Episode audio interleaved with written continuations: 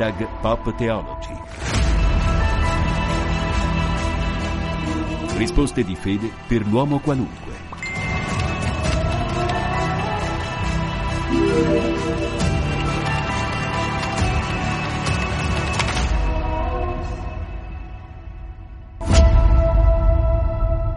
Da Federico Piana benvenuti ad Hashtag Pop Theology, la trasmissione che risponde alle vostre domande di fede, alle vostre domande di senso. I vostri Whatsapp anche adesso al 335 12 43 722, ma lo sapete c'è anche la mail rv che sta per Radio Vaticana Italia chiocciola spc.va per le vostre domande, i vostri suggerimenti, i vostri dubbi sulla fede e le vostre domande di senso, vi ripeto, potete inviarle, noi risponderemo. Intanto saluto chi ci sta accompagnando in queste puntate di dicembre, Don Marco Pascarella, presbitero dell'Arcidiocesi di Capua, docente di teologia dogmatica e dottore in ecclesiologia. Benvenuto e buona eh, domenica ancora, eh, Don Marco. Salve, buongiorno Federico, buona domenica a tutti i radioascoltatori. Grazie Don Marco. Allora, oggi è la vigilia di Natale e eh, nel nostro piccolo calendario che ci siamo messi dall'inizio di queste puntate abbiamo segnato un tema a me molto caro, molto bello devo dire, che è la testimonianza, perché senza testimonianza, questo l'ha ricordato anche Papa Francesco, non possiamo dirci cristiani, no? non si attrae, dice il Papa, per, eh, come dire, per altro, ma per testimonianza, per essere completamente connessi con il Vangelo e viverlo ogni giorno. Ecco, perché è importante la testimonianza, Don Marco, e che cos'è innanzitutto? Sì, direi che questo tempo di avvento è un tempo propizio per costituirci nuovamente come testimoni di quel Dio che ci ha toccato il cuore e deve necessariamente cambiarci la vita. Vangelo di domenica scorsa era tutta una presentazione sul tema della testimonianza a partire dalla figura di Giovanni il Battista. Chi è il testimone? Il testimone potremmo definirlo come una persona che può far fede di un fatto perché ne ha diretta conoscenza.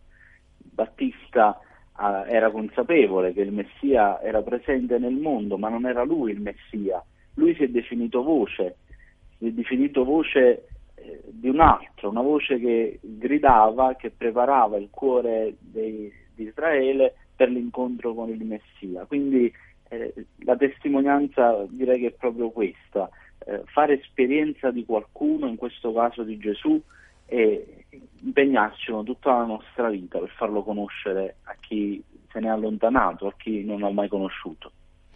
Nella dimensione del Battista c'è il deserto, una voce che grida nel deserto. Ecco, che dimensione è quella del deserto, Don Marco? Sì, nel deserto nel linguaggio biblico è sempre il simbolo di quel luogo eh, di aridità, quel luogo in cui si rischia di smarrirsi.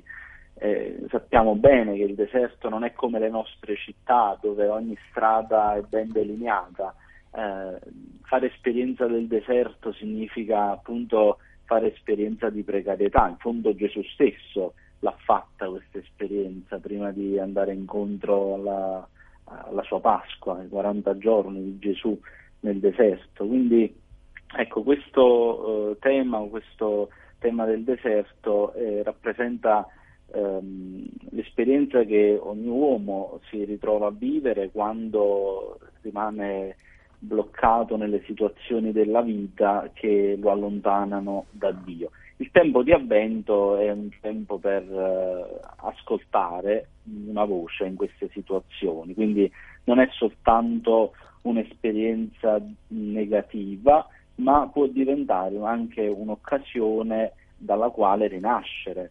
Fare esperienza del deserto significa anche eh, incontrare una voce, una luce, eh, appunto permettere alla nostra esistenza di trovare una svolta.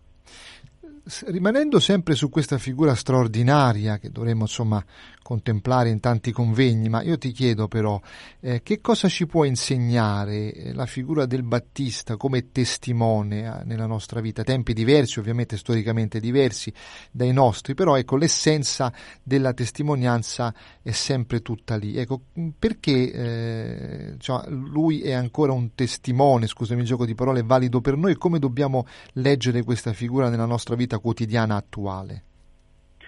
Penso che Giovanni Battista è il paradigma per la vita della Chiesa e per ogni cristiano. Eh, praticamente il Battista si mostra dai racconti che ci riportano i Vangeli come un, un personaggio coerente con il messaggio che annunciava, semplice e diretto nel suo linguaggio, accessibile a tutti, sobrio. Ecco, quindi questo diventa appunto un esempio, direi, per la Chiesa, soprattutto per quella Chiesa che è figlia del Concilio.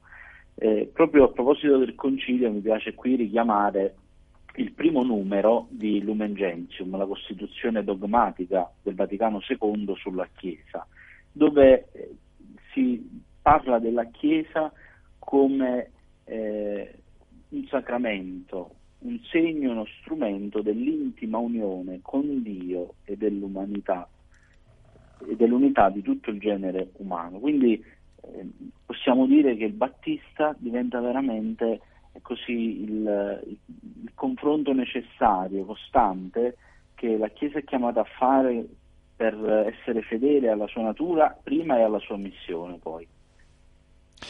E eh, appunto parlando di coerenza, tu hai detto adesso che bisogna che ci sia coerenza tra quello che noi esprimiamo e il messaggio. Eh, questa coerenza, come eh, possiamo non perderla nella nostra vita quotidiana? No? Perché tante volte siamo incostanti e incoerenti noi stessi e non siamo buon, buoni testimoni, questo voglio dire, no, Don Marco? Certo. Beh, eh, certamente come umani abbiamo in noi le tracce di quel peccato che è sempre alla porta, quindi eh, direi ritornando anche ai temi che abbiamo toccato le volte scorse, l'importanza di rimanere vigili, attenti, vegliare su noi stessi, eh, imparare ad osservare la nostra vita, e poi non smettere di coltivare con il Signore un rapporto di amicizia e questo rapporto possiamo portarlo avanti mediante la preghiera. Ne abbiamo parlato la volta scorsa, sia la preghiera liturgica sia la preghiera personale, il doppio binario sul quale procede la vita del cristiano. C'è questa frase del Papa che ho citato all'inizio, il Papa dice si attrae eh, non per proselitismo ma si attrae per la testimonianza in sostanza. No? E, e, quindi questo vuol dire che insomma, la nostra vita deve essere una testimonianza continua eh, ma in che modo possiamo in questo avvento essere testimoni concretamente, no? nelle nostre piccole cose quotidiane? Questo mi viene in mente, no? anche per parlare ai nostri radioascoltatori che si staranno chiedendo ma che cosa vuol dire essere testimoni nella vita di oggi, con tante situazioni che forse ci consiglierebbero di nasconderci anche nella nostra vita quotidiana, nelle piccole cose per non apparire strani, diversi dal mondo. Ecco, invece la testimonianza tante volte è anche una testimonianza controcorrente che va contro le cose del mondo, no? eh, le cose diciamo che della quotidianità.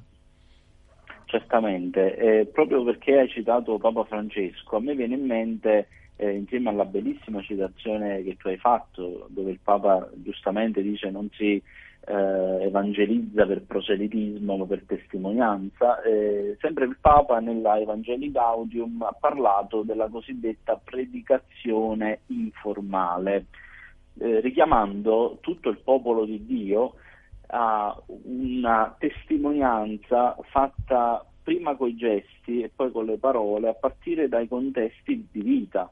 Quindi veramente un appello rivolto ad ogni battezzato che vive nel mondo, in famiglia, nella società, nella Chiesa, la sua vocazione è proprio lì dove quotidianamente eh, si gioca, eh, è chiamato a, a testimoniare eh, la gioia del Vangelo.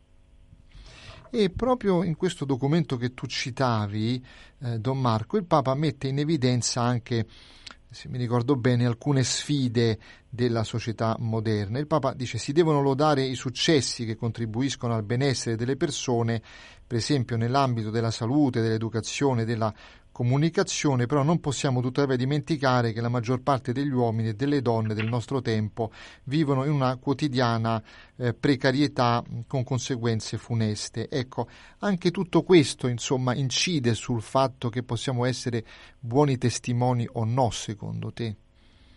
Certamente, l'insegnamento della Chiesa eh, non dimentica ogni situazione di precarietà, ma questo lo ha fatto in primis nostro Signore quando nella sua attività messianica appunto ha dato il primo posto ai poveri. Quando diciamo poveri facciamo riferimento a varie eh, situazioni.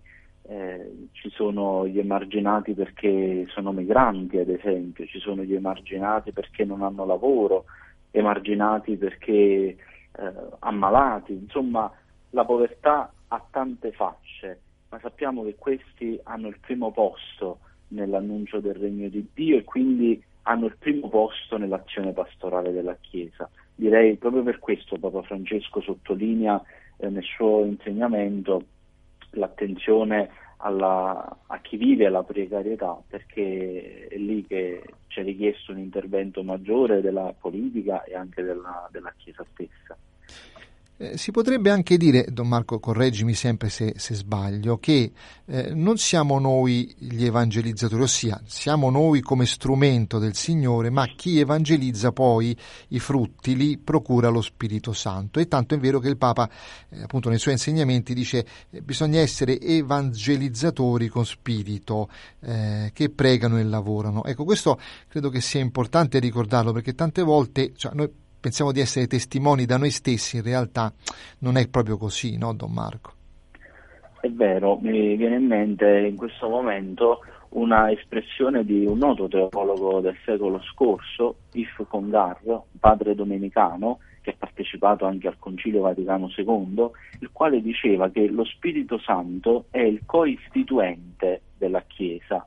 Eh, in fondo è così, basta eh, leggere il Vangelo di Giovanni al capitolo 16, quando Gesù eh, si riferisce allo Spirito Santo dicendo egli mi renderà testimonianza e anche voi mi renderete testimonianza. Quindi c'è un nesso profondo tra lo Spirito e la Chiesa, un collegamento che è proprio il Signore innanzitutto a stabilire. Non può esserci la Chiesa senza lo Spirito, ma è pur vero che lo Spirito prende corpo nel mondo mediante l'agire ecclesiale. Non si possono ovviamente sbinare le due cose. Senti, c'è una dimensione della testimonianza che appunto fa riferimento anche eh, il Papa con l'Evangeli Gaudium, che è appunto la gioia la dimensione della gioia. Io ho in mente tanti testimoni che sono bravissime, però non hanno la gioia della testimonianza e quindi risultano un po' ostici, soprattutto ai giovani. Perché è importante, come ci ricorda il Papa, avere gioia nella testimonianza? Perché non, un cristiano, dice il Papa lo stesso, non può essere eh, cristiano se non, è, se non è gioioso? Innanzitutto io vorrei fare una differenza tra la gioia e la felicità. La felicità può essere un sentimento più superficiale, più passeggero. La gioia invece è qualcosa che caratterizza la vita di una persona. Ovviamente eh, questa gioia è determinata da qualche evento importante. In materia religiosa, spirituale, siamo convinti che la gioia scaturisce dall'incontro con il Signore quindi eh, nonostante poi la vita continui con eh, i suoi impegni, i suoi problemi, anche le sue sofferenze, ma quando un uomo, un credente, fa esperienza vera di Dio nella sua vita, quella esperienza è garanzia della gioia.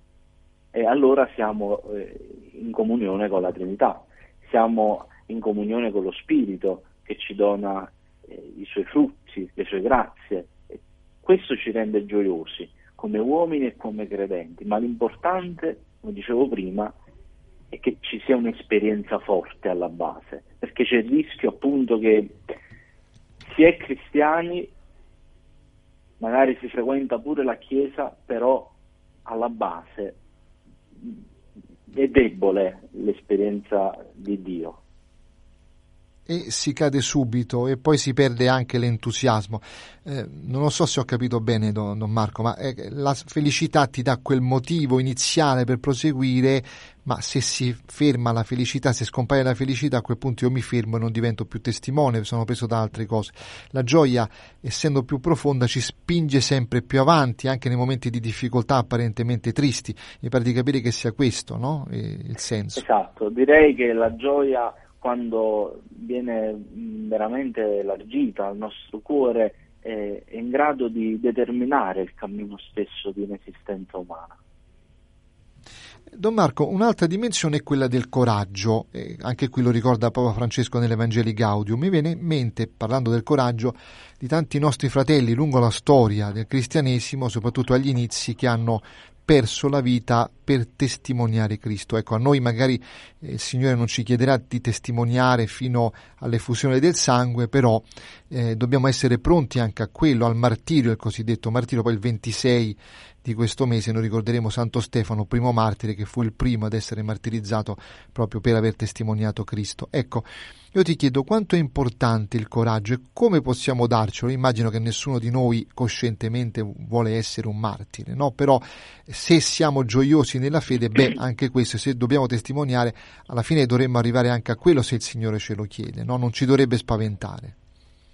Certo, eh, esiste il grande coraggio come quello che hanno vissuto i martiri, eh, che si sono spesi per uh, motivi di fede fino allo spargimento del sangue, fino a dare la vita per il Signore. Però penso che ci sono piccole eh, occasioni in cui tutti siamo chiamati ad avere un po' di coraggio in più, perché altrimenti questa fede rischiamo di ingabbiarla soltanto per pochi eletti, invece no, la fede ci deve spingere nelle cose piccole di ogni giorno anche a maturare quella giusta dose di coraggio per eh, stare un passo un po' più avanti, proprio come viene richiesto ai discepoli del Signore che sono chiamati a, a, ad annunciarlo, a testimoniarlo a partire dalle piccole cose. Quindi possiamo dire, eh, Don Marco, che ad esempio se io sto con una persona molesta che mi disturba, ma sorrido, ecco anche questo è un piccolo martirio. Se sopporto mia moglie o mio figlio, insomma, che sono un po' come si, disobbedienti, cercando di aiutarli, mettendomi al loro servizio anche se mi costa, questo è un piccolo martirio della quotidianità o no? Penso di sì, possiamo certamente anche definire questo un piccolo martirio. Eh, la logica dell'amore include sempre queste dinamiche. Certo, insieme a questo va anche richiamato poi eh, il senso di responsabilità che ognuno in diversi contesti deve avere anche nel promuovere eh, il fratello, nel correggere il fraterno, la cosiddetta correzione fraterna, questo tempo forte insieme alla Quaresima può essere anche eh, un'occasione propizia per manifestare coraggio anche in queste situazioni, magari per eh, far presente a un fratello che eh, sta sbagliando e invitarlo a cambiare strada, ma sempre con carità sempre con carità perché siamo accomunati dalla stessa paternità di Dio. C'è eh, un'altra questione che io aprirei, no? lo, lo, lo, accennavi tu prima, Don Marco, che è quella eh, di conoscere chi si testimonia. Allora, io non posso testimoniare qualcuno che non conosco, non posso dire, parlare bene di una persona, promuoverla se non la conosco, così bisogna fare con il Signore. E che, in che modo noi possiamo conoscere approfonditamente il Signore per testimoniarlo?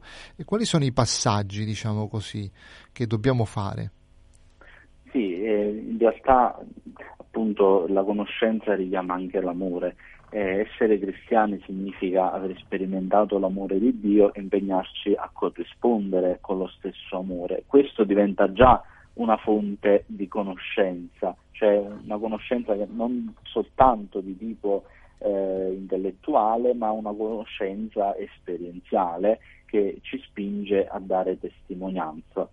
Accanto a questo però abbiamo altri strumenti che ci consentono di eh, conoscere in senso classico, diciamo così, maggiormente eh, il Signore. Abbiamo le due fonti, io direi, che eh, vanno qui richiamate. Innanzitutto la Sacra Scrittura.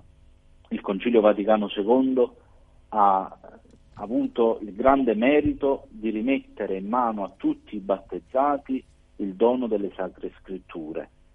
In particolare abbiamo il Nuovo Testamento che possiamo leggere, approfondire, meditare e già quello diventa conoscenza di, di Gesù Cristo.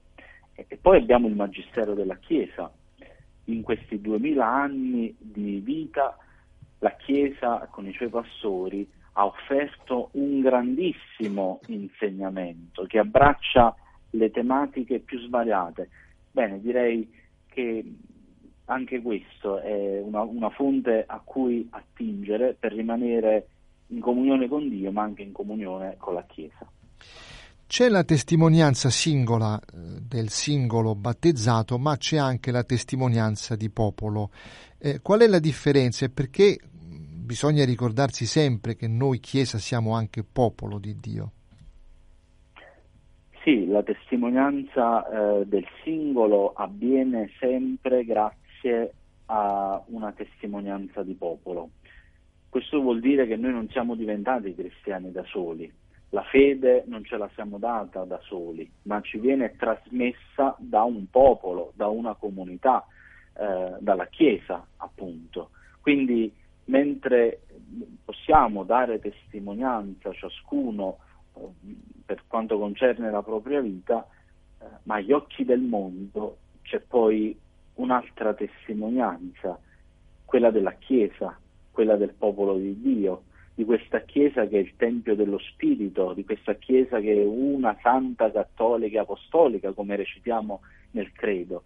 Quindi le due cose non possono disgiungersi, staccarsi, ma vanno eh, lette con quella circolarità eh, opportuna che ci consente di capirne meglio il significato. C'è un atteggiamento purtroppo diffuso, eh, Don Marco, tra noi cristiani che eh, vogliamo essere testimoni ed è l'atteggiamento, diciamo così, che riguarda i rispetti umani, cioè io eh, come dire, non parlo di Gesù a quel mio collega di lavoro perché insomma non so che cosa ne pensi, come mi giudicherà, ho timore, ho paura. Perché dobbiamo, se vogliamo essere testimoni veri, far cadere, diciamo, l'inganno dei rispetti umani? Ah, qui vorrei portare la mia esperienza. Io oltre ad essere parroco sono docente di religione in una scuola statale e effettivamente direi che la prima cosa da fare in un mondo laico soprattutto non è tanto parlare di Dio, ma sforzarsi di vivere eh, determinando negli altri il desiderio, la curiosità di suscitare domande, di farsi domande in merito alla nostra fede. Quindi il testimone in questo senso non è colui che in primis parla di Dio, Uh, o almeno diciamo, ne parla, ma a partire dalla sua vita, dai suoi gesti, dal suo modo di relazionarsi agli altri. Se questo viene vissuto con uno stile evangelico, sono certo che eh, questo susciterà chi ci sta intorno eh, delle domande che magari verranno fatte anche ad alta voce. C'è un passaggio dell'Evangeli Gaudium che riguarda, diciamo così, quello che il Papa ha definito un po' un modo irruento di presentare anche la fede, no? E te lo leggo, è vero che nel nostro rapporto con il mondo siamo invitati a dare ragione della nostra speranza, ma non come nemici che puntano il dito e condannano. Ecco, tante volte in noi, eh, Don Marco, la condanna si fa strada no? nei confronti dell'altro, il giudizio repentino, appunto senza sapere ascoltare. E questo è, è un freno a, alle, diciamo così, alla, alla, nostra testimonianza vera, come dicevi tu, no? Certamente, ehm, siamo purtroppo tentati a condannare gli altri, magari per emergere, magari per la sola voglia di escludere l'altro. Invece noi non siamo chiamati come cristiani alla condanna, siamo chiamati piuttosto alla giustizia, questo sì. Questo è un tema importante che forse anche in ambiente ecclesiale rischia di indebolirsi a volte. Come cristiani dobbiamo farci promotori della giustizia, dobbiamo farci annunciatori di Gesù Cristo, ma a partire anche da quelle virtù umane come la giustizia che non possiamo mettere da parte. Quindi direi più che essere propensi a condannare gli altri, impariamo a farci promotori di giustizia. Nel nostro paese, l'Italia, abbiamo anche tante testimonianze laiche di questo. Pensiamo a magistrati che hanno dato la vita per difendere la giustizia, come Giovanni Falcone, Paolo Borsellino, il Beato Rosario Livatino. Potrebbero essere tanti l'elenco di, di magistrati che ehm, si sono veramente battuti per la giustizia. Loro lo hanno fatto in qualità di magistrati, appunto, perché era la loro professione, ma ogni battezzato, ogni eh, componente della società, direi, è chiamato a farsi promotore di giustizia a partire dalle piccole cose. E questo riguarda anche le comunità parrocchiali, no? le nostre comunità ecclesiali che tante volte, come ha denunciato Papa Francesco, sono chiuse e irrigimentate verso processi che non si aprono all'esterno. Ecco, l'avvento è un'occasione anche per dire aprite questi, queste porte, no? uscite da, dalle vostre sacrestie, come direbbe Papa Francesco. Sì, esatto, la Chiesa non può rimanere ferma, chiusa in se stessa nella speranza che tutti vengano a bussare alla nostra porta, almeno non è più questo il contesto storico nel quale viviamo. Ogni battezzato in quanto tale è invitato ancora di più con Papa Francesco a percorrere le vie del mondo, a raggiungere l'uomo laddove esso vive e, e, portargli l'annuncio del Vangelo nella certezza che sarà lo Spirito a fare la missione, ad aprire i cuori.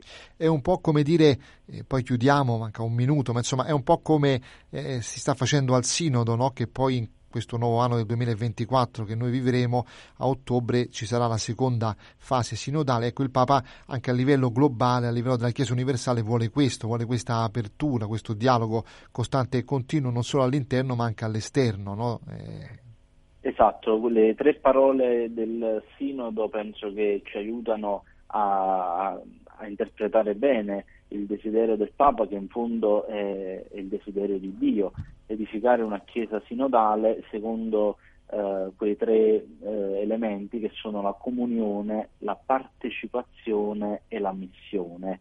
Sono parole che descrivono non soltanto la natura della Chiesa, ma soprattutto eh, il dinamismo missionario a cui la Chiesa è chiamata eh, e in questo ci siamo tutti.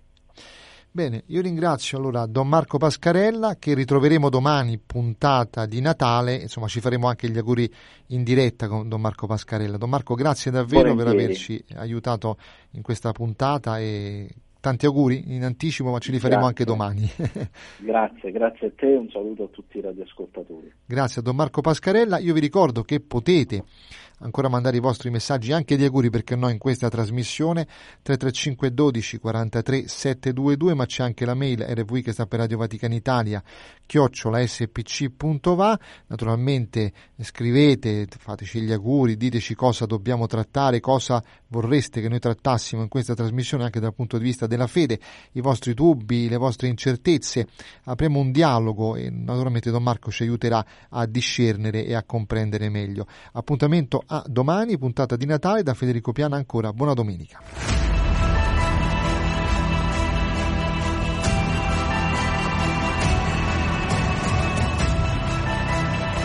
Hashtag Pop Theology.